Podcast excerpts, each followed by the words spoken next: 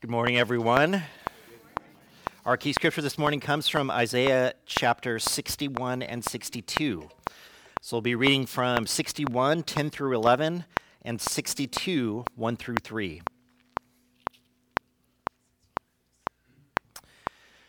I delight greatly in the Lord. My soul rejoices in my God, for he has clothed me with garments of salvation and arrayed me in a robe of his righteousness, as a bridegroom adorns his head like a priest, and as a bride adorns herself with her jewels. For as the soil makes the sprout come up and a garden causes seed to grow, so the sovereign Lord will make righteousness and praise spring up before all nations. For Zion's sake, I will not keep silent. For Jerusalem's sake, I will not remain quiet till her vindication shines out like the dawn, her salvation like a blazing torch. The nations will see your vindication, and all kings your glory. You will be called by a new name that the mouth of the Lord will bestow. You will be a crown of splendor in the Lord's hand, a royal diadem in the hand of your God. We have uh, been in the season of Advent, looking forward to, uh, looking back at the coming of Jesus to this earth and looking forward to his return. And we have talked about the idea of anticipation, about how we eagerly await the return of Jesus. And I don't know if you have seen this in the scriptures as I have as we journey through this, but this idea that God is coming to restore, that God will one day come and make things right, that He will raise up His people, that He will restore us, is something that is everywhere, everywhere in the scripture.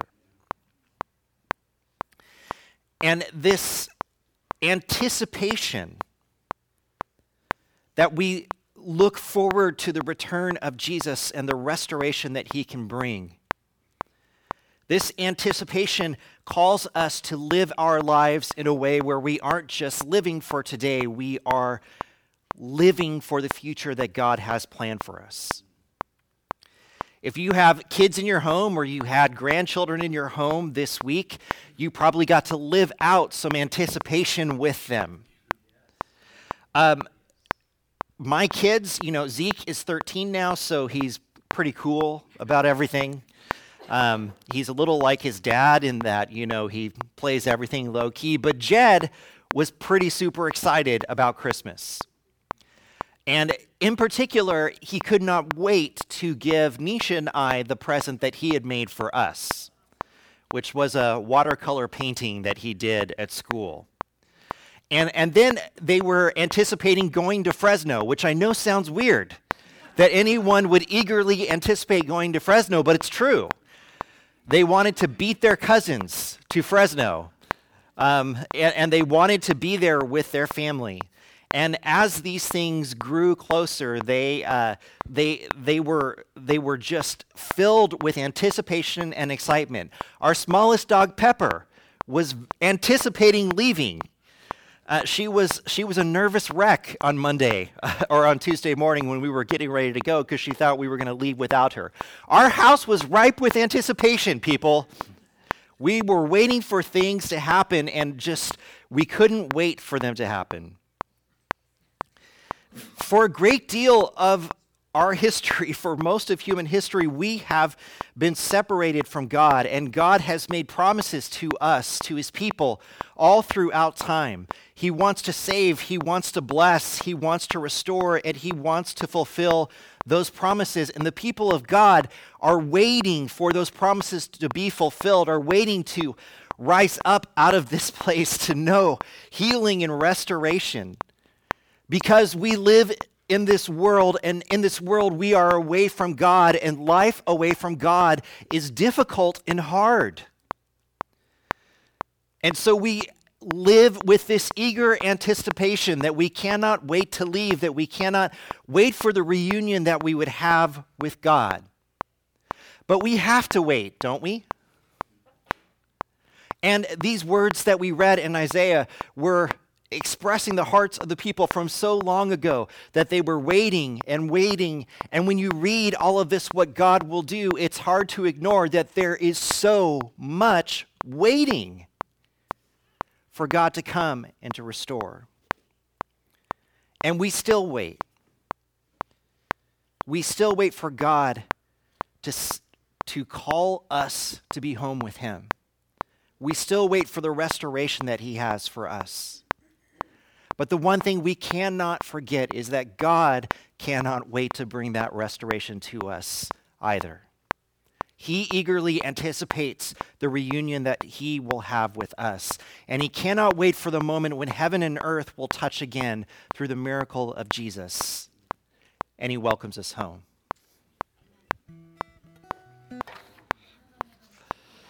All right, it's time for our two present children this morning to go to class.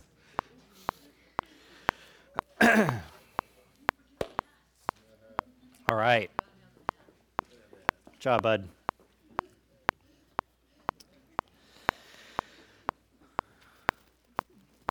Do you consider yourself uh, to be a patient person? Uh, I don't particularly enjoy waiting for things. I know that I'm not alone in this feeling that I don't enjoy waiting for things uh, because this is pretty much a, basic human trait. I want you to think for a second about some of the terms and things that have developed over time around our lack of affinity, shall I say, for waiting. For example, why does road rage exist? Uh, now, you could say, well, because other people are bad drivers. Uh, you can blame it on a lot of things, but when we are in the car going somewhere, what is our objective? We want to get there. And when do we want to get there? We want to get there now. Uh, and th- everyone else on the road are obstacles to our getting to the place that we want to go. Um, there's been a lot of news over this last year, which you know is not shocking really to anyone, about the DMV. Uh, we've always known that the DMV is a place where you go basically to do what? To wait. You go to wait. And it got to be so bad this last year that the DMV has actually had to try to restructure things to get people through these lines these lines faster. Uh, if you go to Disneyland, you probably spend a good third of the day, maybe a third to half of the day doing what? Waiting in line. And you can get these passes that will help you wait a shorter amount of time, but there's just one problem. You have to wait in line to get the passes that will help you wait less in line later. So you're still, I'm not sure if it evens out. Now, we see this impatience with waiting particularly reflected, I think, in the tiny humans that we have brought into this world. And perhaps you remember or you were experiencing uh, all of the, the questions that our children ask that are centered around their lack of desire to wait. Are we there yet? When will my friend get here? When is dinner? When can we open our presents? When is this? When is that? And you know, it's especially difficult before your kids really know how to tell time because you can't tell them, well, it's going to be at six or it's going to be in two hours because they have no sense of that. So you tell them, thinking in your head, well, it's going to be two hours, and you think, I'm not going to have to answer this question again for another two hours because now they know. But five minutes later, which is like two hours to them, they come back and ask you the same questions. Our kids are basically us without any kind of self-control or filter. They exhibit they exhibit some of our basest tendencies. And one of our most base tendencies as humans is we do not like to wait for things. Woe to the restaurant that makes us wait longer than we think we should for our food. I, I think perhaps one of the main reasons that we as adults do not like to wait for things is that when we are forced to wait for something, control of whatever this process is is taken out of our hands. We are busy people. We have stuff that we want to accomplish. We want to get it done, and we want to get it done as quickly as possible. And let's just be frank. The things that we need to do are more important than the things that other people need to do. Our hurry is more urgent than their hurry. Our need is more desperate than their need. And having to wait on someone or something else takes away our sense that we are accomplishing something. It ruins our day.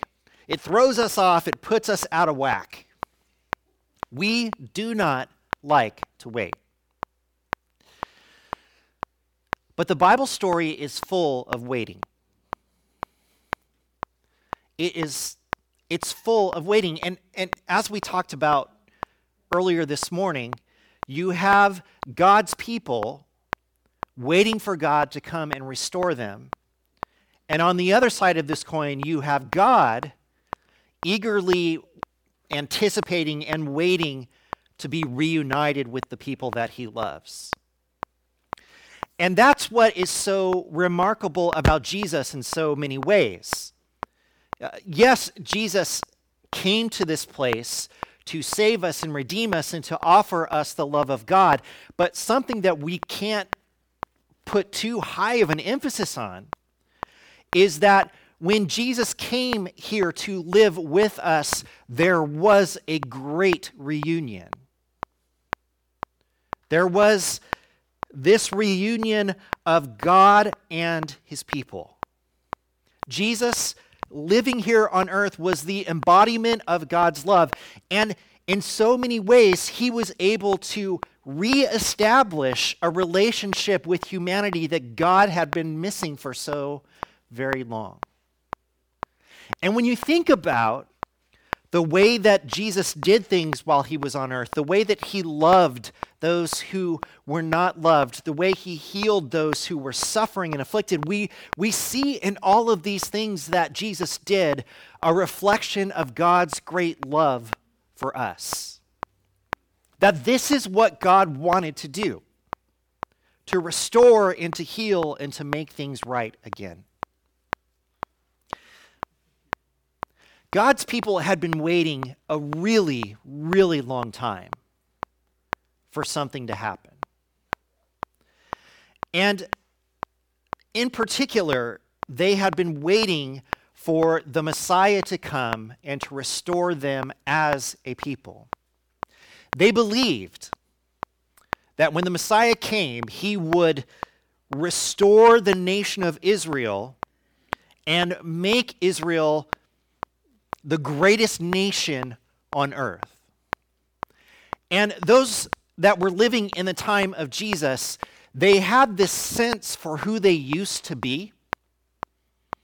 Under the, the reign of David, when there was no army that could stand against them, under the reign of Solomon, when their temple was built for the first time, when they were in many ways a sovereign nation on earth.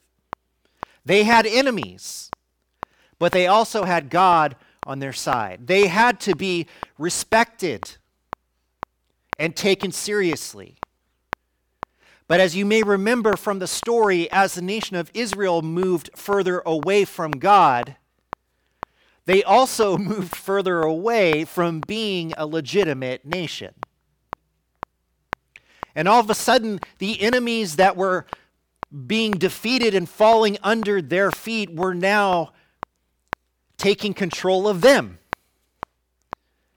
They were defeated. Their city was destroyed. They were taken off into slavery. They, this group of people that were still, they identified themselves as being slaves that were delivered from Egypt by God, had become slaves again after tasting what it was like to be this nation formed by God. And from the time that, that they were led off into slavery and taken over by these great empires of the world, they longed for restoration. And when you read the words of the prophets, it's there is condemnation sometimes for the nation of Israel. There is there are hard words about how they've left God and what they've done and where they went wrong, but there is almost always this idea that at some point God is going to return and restore them and raise them up. Raise them up so that all of their enemies will be defeated, so that everyone will look up to them again, so that they will be exactly what they want to be the people of God, the nation of God against whom no one would be able to stand. So they kept waiting. And they waited.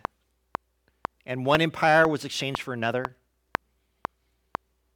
And then that empire was taken over, and another one came in.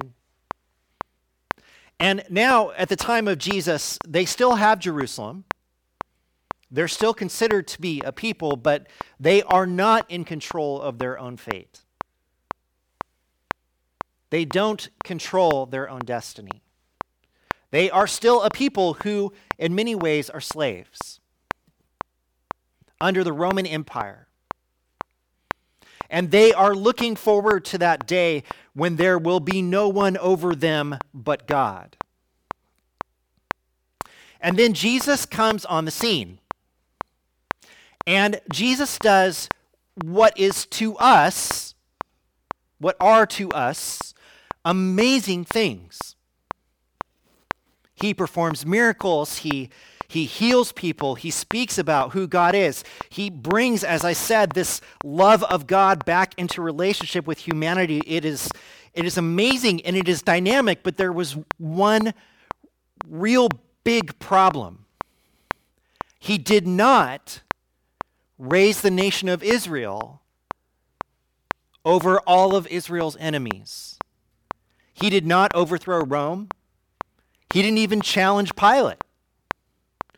And then there is this one other really major issue. He died. And when he died, what could he no longer do? Restore them as a nation, and be their king. Oh, sure, Jesus is raised from the dead. Great. Where is he now? Where is he now? Oh, he's in heaven. Well, that's convenient. We are still slaves. Look at everything that didn't happen. This is part of the mentality that the writers of the Gospels had to face when they started telling the story of Jesus. They weren't just trying to prove that Jesus was a good person, that Jesus did a lot of great things, even that Jesus was sent by God.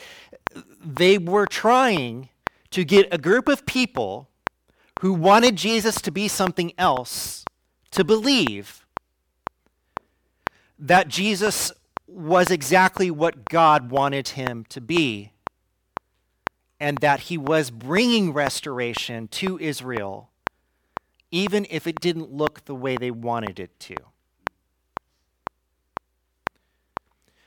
Can you believe in a different kind of Savior than the one you've been planning for? That's a tough question. Particularly when Jesus is so different from the king they had been looking for. So when Luke begins to tell his gospel, the story of Jesus, to those who have seen Jesus come and go, to those who are still looking to the horizon for the Messiah to come and raise them up as a people. He has to convince them that Jesus is exactly what God wanted him to be. So he tells two stories, all wrapped up in Luke chapter 2. So if you have your Bibles, I invite you to open up there. Now, Luke makes it very clear at the beginning of his gospel that he is writing for a very particular reason. He is writing to give an account that can be trusted. Um, this is the real story. This is really what happened. But remember, he's also making a case. All right? So it's the real story, but he's also making a case here for who Jesus is. So let's look in Luke chapter 2, starting in verse 22.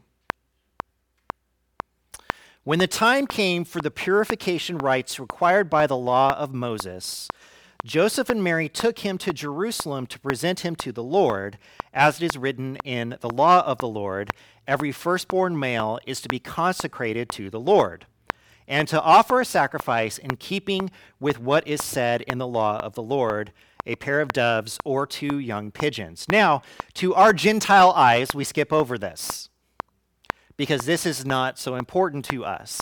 But to Luke, who is Jewish, and is writing to Jews, this small piece of information is really, really important. And there are two different things that are happening in this one event, and both of them are significant for a good, God fearing Jewish family to observe. And the first one is the purification of the mother at the temple. And the basic explanation here for you is this. Um, blood, whether it came from childbirth or whether it came from a woman's cycle, um, made that woman unclean for a certain amount of time. And so God, in the law, gave instructions on how to purify someone, how to purify a woman when she goes through this. So uh, we're going to stay, we're going to be in Luke chapter 2, but Leviticus chapter 12 gives us some background on this particular thing. The Lord said to Moses, Say to the Israelites, a woman who becomes pregnant and gives birth to a son will be ceremonially unclean for seven days, just as she is unclean during her monthly period. On the eighth day, the boy is to be circumcised. Then the woman must wait 33 days to be purified from her bleeding. She must not touch anything sacred or go to the sanctuary until the days of her purification are over. If she gives birth to a daughter, for two weeks the woman will be unclean as during her period. Then she must wait 66 days to be purified from her bleeding. When the days of her purification for a son or daughter are over, she is to bring to the priest at the entrance to the tent of meeting a year old lamb for a burnt offering, and a young pigeon or a dove for a sin offering. He shall offer them before the Lord to make atonement for her, and then she will be ceremonially clean from her flow of blood. These are the regulations for the woman who gives birth to a boy or a girl. If she cannot afford a lamb, she is to bring two doves or two young pigeons, one for a burnt offering and the other for a sin offering. And this way the priest will make atonement for her and she will be clean. Now, if you can put aside your feelings about male, female, you know, and how this is kind of unfair and doesn't seem right in our in our day and age. Um, I mean, there's there's some weird stuff in there, right? It's what is most interesting to me, which we're not going to get into at this point in time, is that is how the period of time, um, if you have a girl, is different than it is if you have a boy. Um, so, at any rate, this all of these things would happen um, after the, the birth of a son so basically 40 days after the birth of a son or 80 days after the birth of the daughter and what is important for us to note in this entire thing is that this was something that Mary was expected to do. Um, and she was following the law and paying respect to God. Excuse me. she was following the law and paying respect to God by going and doing these things. And we also learned something else about Mary and Joseph. They are poor. So if there's any question as to you know, sort of their, their social station in this world, they are poor. And we know that because what did they bring as an offering? They brought two doves, which means they couldn't afford to give a lamb. um, and they were allowed this this lesser offering because of of being poor. Um, so Jesus comes into a very poor family. They're not necessarily esteemed. We know uh, that Joseph is basically a workman, that he, you know, is, works in carpentry. Um, but this family, what is something that they do? They follow God. And in, more importantly, maybe even than saying, because that's how we want to say it, they follow God, they follow the law. They follow the law. So, besides a miraculous birth, this is something that they're doing. They're following the law, so Mary is going to be purified. Excuse me. Something's in my throat. But there is more going on here than just Mary's purification. Um, Luke tells us that they have come to present Jesus to God. And this was a practice that families would go through with, uh, in particular, their firstborn sons, which was called, it's called the redemption of the firstborn. So this comes from Exodus chapter 12, verses 1 through 2 and 11 through 13. The Lord said to Moses, Consecrate to me every firstborn male. The first offspring of every womb among the Israelites belongs to me, whether human or animal. After the Lord brings you into the land of the Canaanites and gives it to you, as he promised on oath to you and your ancestors, you are to give over to the Lord the first offspring of every womb. All the firstborn males of your livestock belong to the Lord. Redeem with a lamb every firstborn donkey. But if you do not redeem it, break its neck, redeem every firstborn among your sons. So, this is an interesting thing that God laid out for his people to do to remind them of something. Okay? So, with every firstborn son, they are to bring that child and dedicate that child to God. And they're even supposed to do it with their animals. You know, the firstborn from these animals, you are to come and bring them before God. And why is it that God put this practice into place? What do you think? Why would God put this into place? What's that? Passover? Okay. Why would God put this into place? Yeah?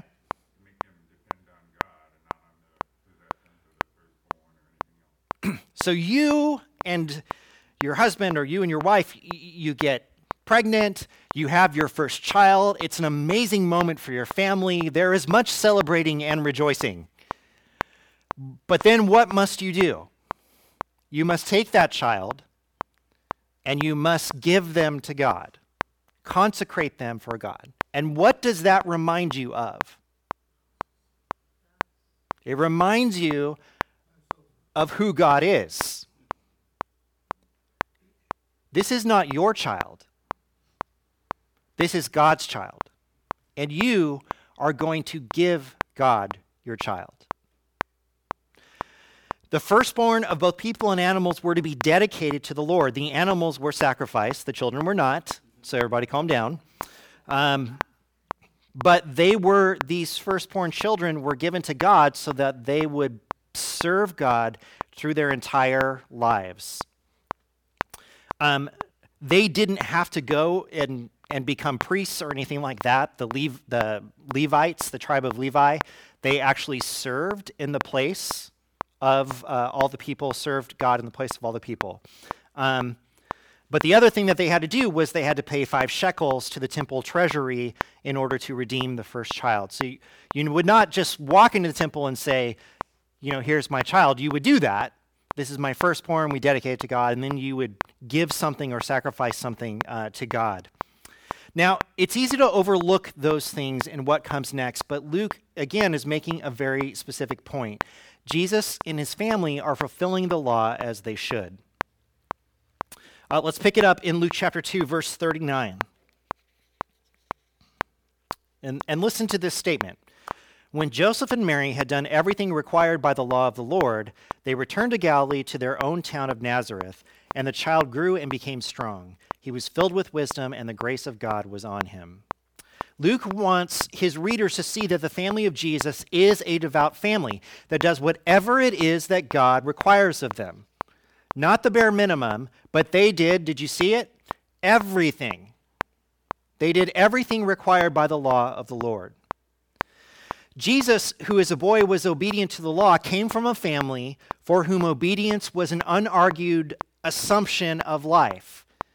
In this, Jesus' family fulfilled the Jewish ideal that believed one of the family's main functions was to follow the law and to raise their children to follow the law, who would then raise their children to follow the law.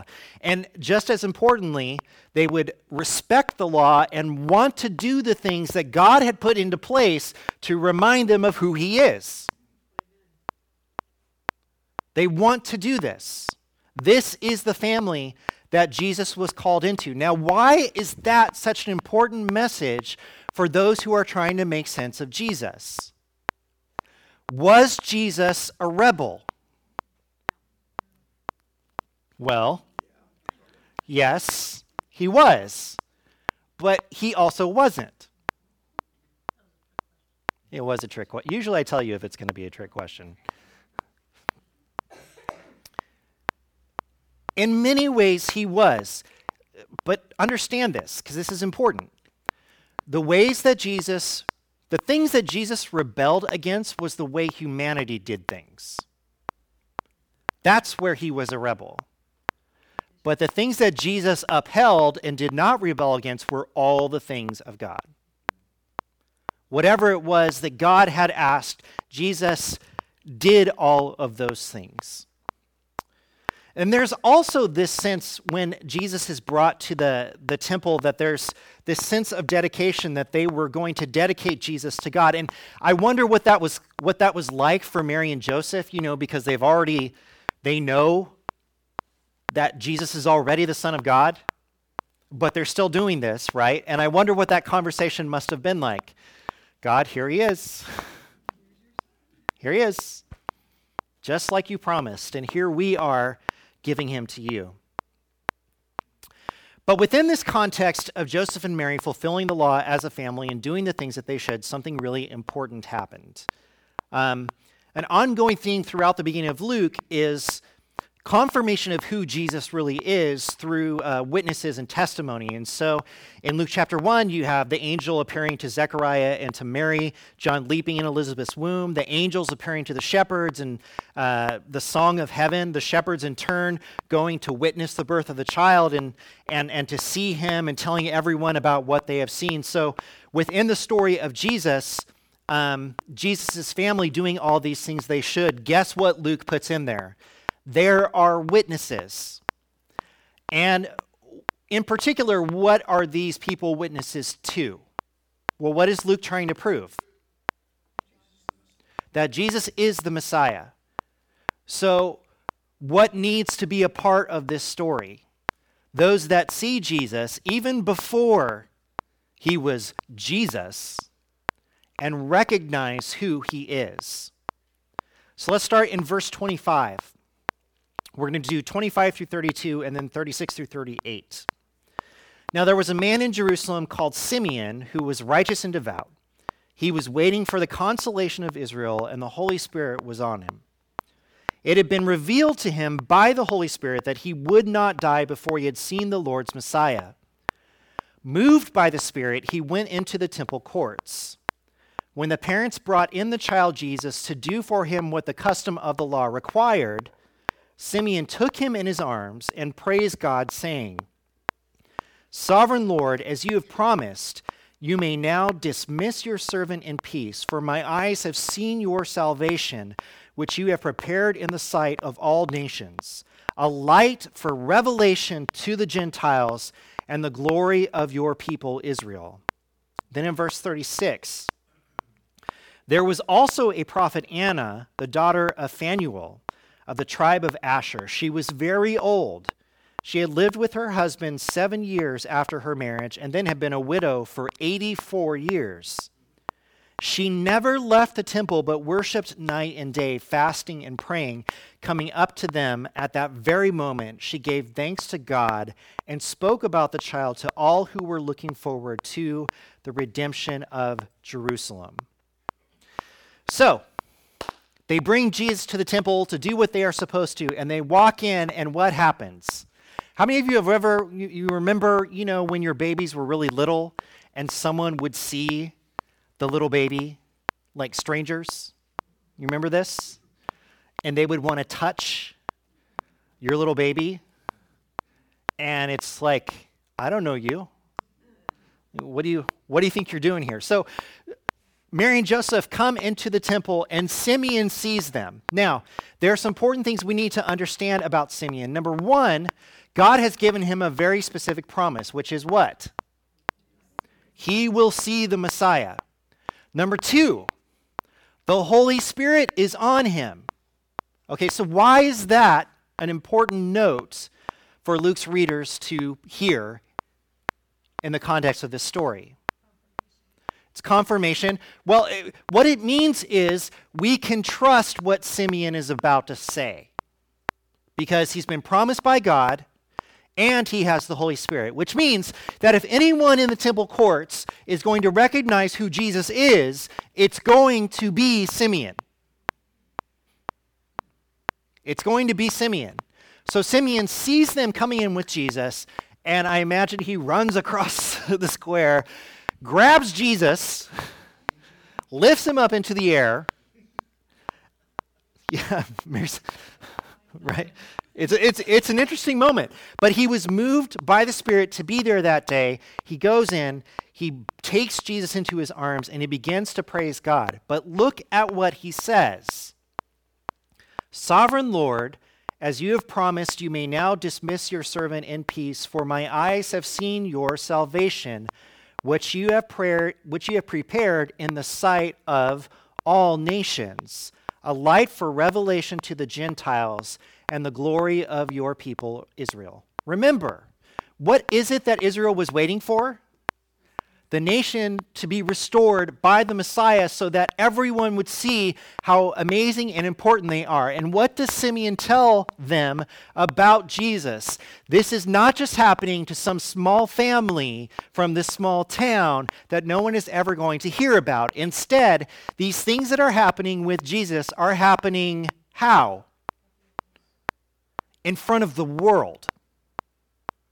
That everyone, that everyone will see. This is happening, being, it says, For my eyes have seen your salvation, which you have prepared in the sight of all nations, a light for revelation to the Gentiles and the glory of your people Israel. Listen to what Luke is, is telling his audience through this story. You think Jesus can't be the Messiah because this, this, and this didn't happen. But listen to what Simeon recognized about Jesus when he first saw him. There is restoration. God's people are being lifted up. The whole world is going to see it. And it is going to bring glory to the people of Israel that the Messiah has come. And then we have Anna. So Anna has lived, I don't know how to explain it, this extraordinarily weird life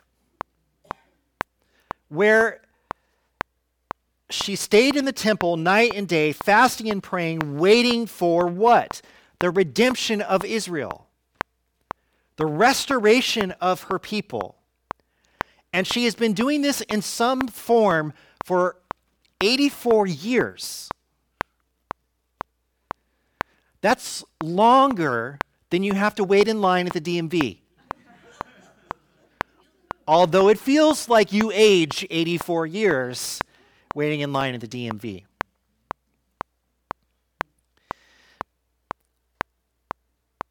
she sees what's happening with Simeon, and she is a prophet of some lineage. The people that heard this story, they would probably know who Phanuel was.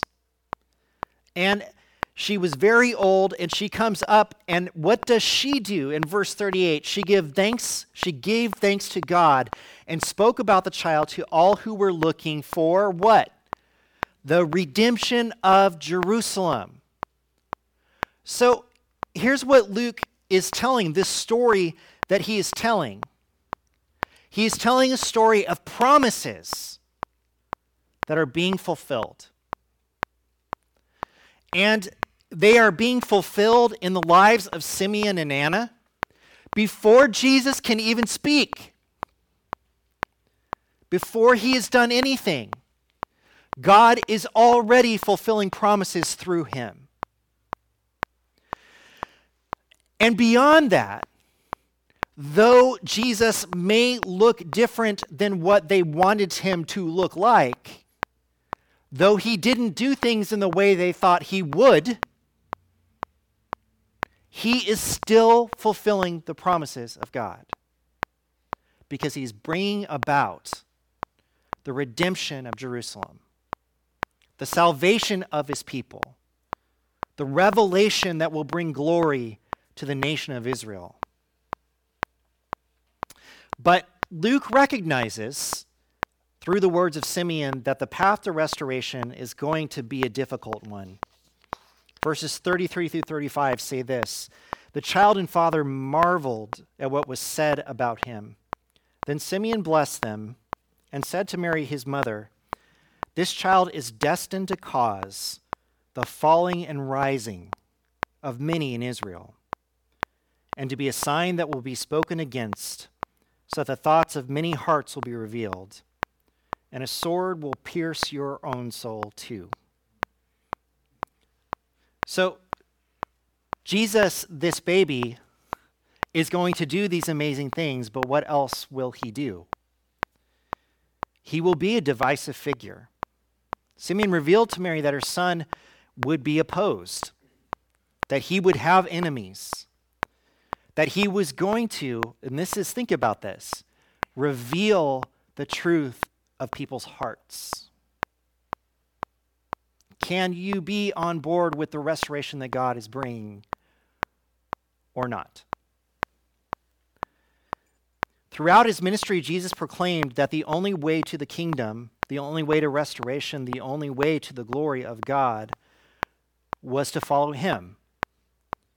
The ones who did so would receive salvation, they would rise, but the ones who did not believe him would not receive salvation, and therefore they would fall. But people were going to have to decide about him. There was no there were no there was no in between with him you see either he is the son of god who is bringing restoration to the world or he is a complete lunatic who has visions of glory either he is establishing the way that god wants things to happen here on earth or he's tearing down everything that god has done Either he's the fulfillment of the promise, or he's going to bring destruction to the people of Israel. What do we learn from the story? Well, we're still waiting, aren't we? We're still waiting for God to come and restore. And though the objectives of this restoration may be different for us than they were for Israel, we are still slaves in this place. We are still opposed by the world and everything in it. And while we are offered freedom from sin and death, we are still waiting to be restored to our God and to be with Him as He wants us to be.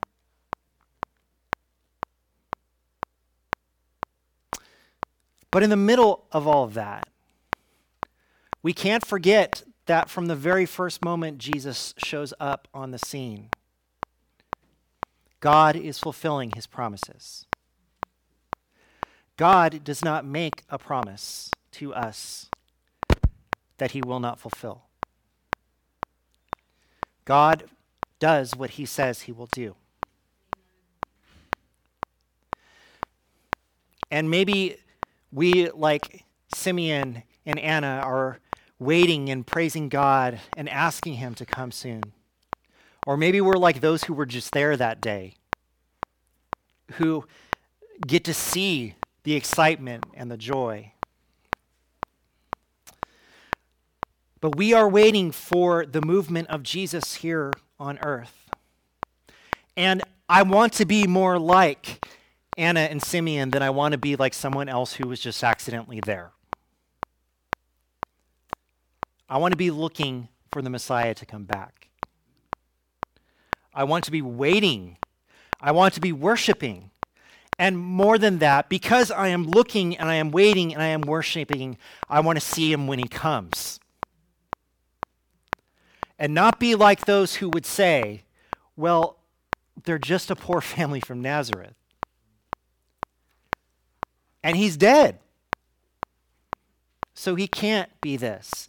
I don't want to be like those who, in their own minds, had already decided what God was going to do and how he was going to do it, and, there, and then missed him completely. I don't want to be like that. I want my eyes to be open and ready, and I want them to see. I want my ears to hear.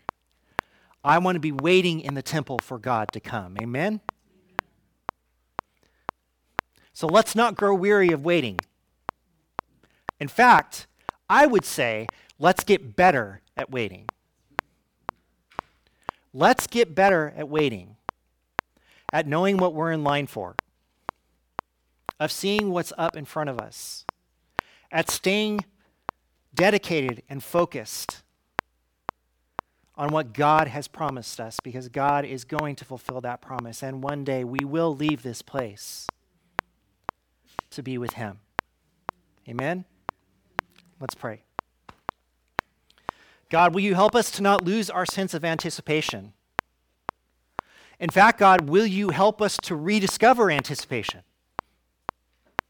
Will you help us to wait more actively? Because we are those who expect Jesus to return. We are those who believe in the promises that you've given to us, and we know that you are a God who fulfills his promises. May we live with the future in mind. And may that future that you are holding out to us, God, inform everything that we do and say. May it inform our decisions. May it make us who we are because we are not living for this place. We are living for your promises. So may we say, Come, Lord Jesus, and mean it. In his name we pray. Amen. If you have any need for prayers or encouragement this morning, we invite you to come forward as we stand and sing this song together.